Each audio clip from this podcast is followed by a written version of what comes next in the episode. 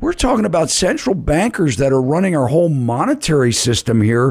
Why is it that they can be so wrong two you know just weeks before we learn about massive collapse?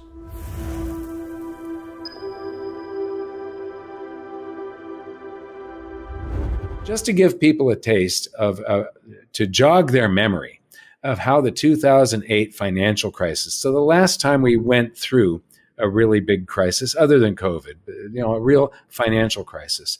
Uh, in April of 2007, New Century Financial went bankrupt, and people sort of went, wow, that came out of nowhere. That was unusual. But it got papered over, you know, it got fixed, and things went on. And it took five more months before there was some other sort of red flag in the economy bank runs in England. And then six months later, Bear Stearns collapsed. So each one of these was uh, sort of fixed, papered over. Government took care of something. Uh, and so six months later, but then four months later, IndyMac and Countrywide financial collapse. And this really starts the ball rolling. Two months later, Fannie Mae and Freddie Mac are nationalized. One week later, Lehman Brothers. One day later. So now we're getting into the, I mean, most people will remember when you woke up and all over the news was uh, Lehman Brothers. And then the next day, AIG. Now, AIG isn't a bank or a brokerage house, that's an insurance company. But it had to get bailed out because of the insurance it was making on derivatives and such. Nine days after that, the largest bank failure in U.S. history, Washington Mutual.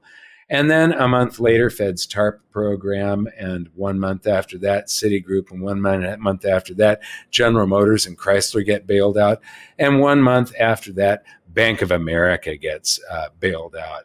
And so these things, I believe that so that what we saw uh, in March of 2023, March and April, where we had Silicon Valley, Signature, Silvergate, um, uh, First Republic, and then uh, a few weeks later, there was Credit Suisse, which, if that had actually failed, that was a shotgun wedding that the government had arranged between uh, Credit Suisse and, and uh, UBS uh, so that the bank wouldn't fail. If it had failed, that would have been much bigger. That was a truly systemic thing. So if they hadn't arranged that merger, uh, we would have seen the entire world financial system freeze up.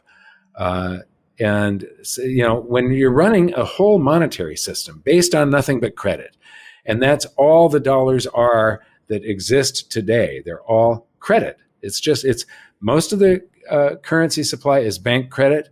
Uh, uh, less than ten percent is created by the Federal Reserve, and that's Federal Reserve credit. It's, it's so J.P. Morgan famously said uh, that uh, gold is money, everything else is credit.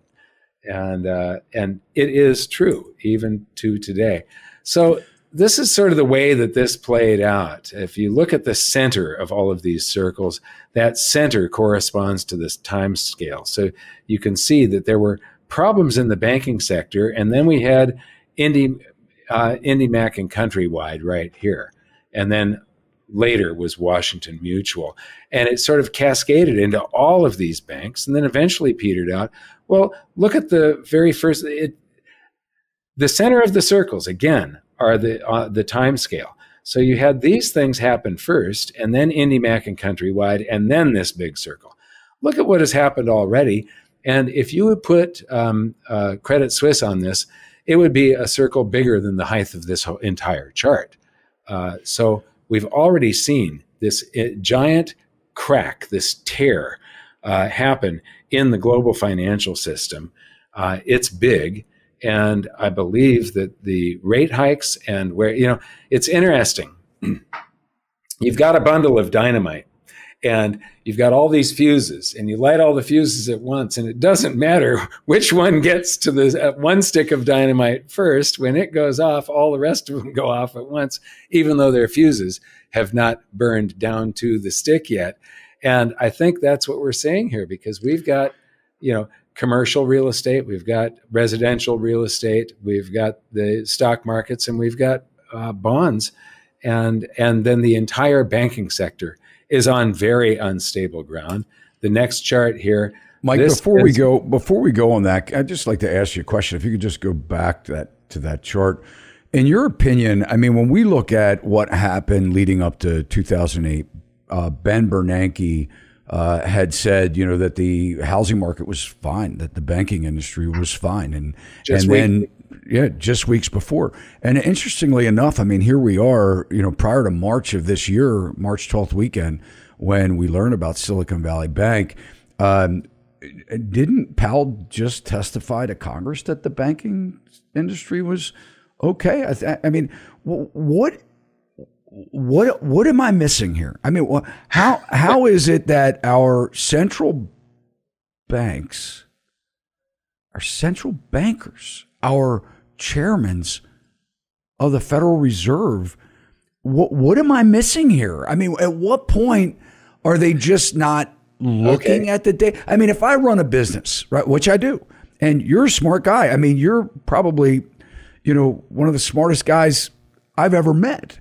And because you take the time before you say something, you take the time to research it and and back up what it is that you're saying that you truly know what you're talking about. Running a business, I have to look at financial statements. I have to look at comparisons. I'm looking at, you know, my financial statements month to month in comparison to last year and the year before. I'm looking at expenditures. I'm looking at percentages of costs and uh, profits and losses. And, you know, I mean, this is just me running a small real estate brokerage here in the state of Maryland. We're talking about central bankers that are running our whole monetary system here. Why is it that they can be so wrong two, you know, just weeks before we learn about massive collapse? Well, there's only two possibilities here. One, they're lying to us. And if they are, it's immoral and they belong in jail. Two, they're incompetent. And that means that they do not belong in their job. So take your choice. Do they belong in jail or do they belong out of their job? Uh, uh, they're, they're, those are the only two possibilities. They're either incompetent or they're lying. Uh, and uh, I don't, Sometimes I think they're incompetent, but most of the time I, th- I think they're lying. So whatever they say, I sort of take it and flip it upside down, except their lie works for a little while. But then when it all unravels and the lie is exposed, uh, you see the truth. So uh, to figure out what's really happening, I sort of take whatever they're saying and think the inverse, but then again, you don't know how long that's going to take to become obvious to everybody.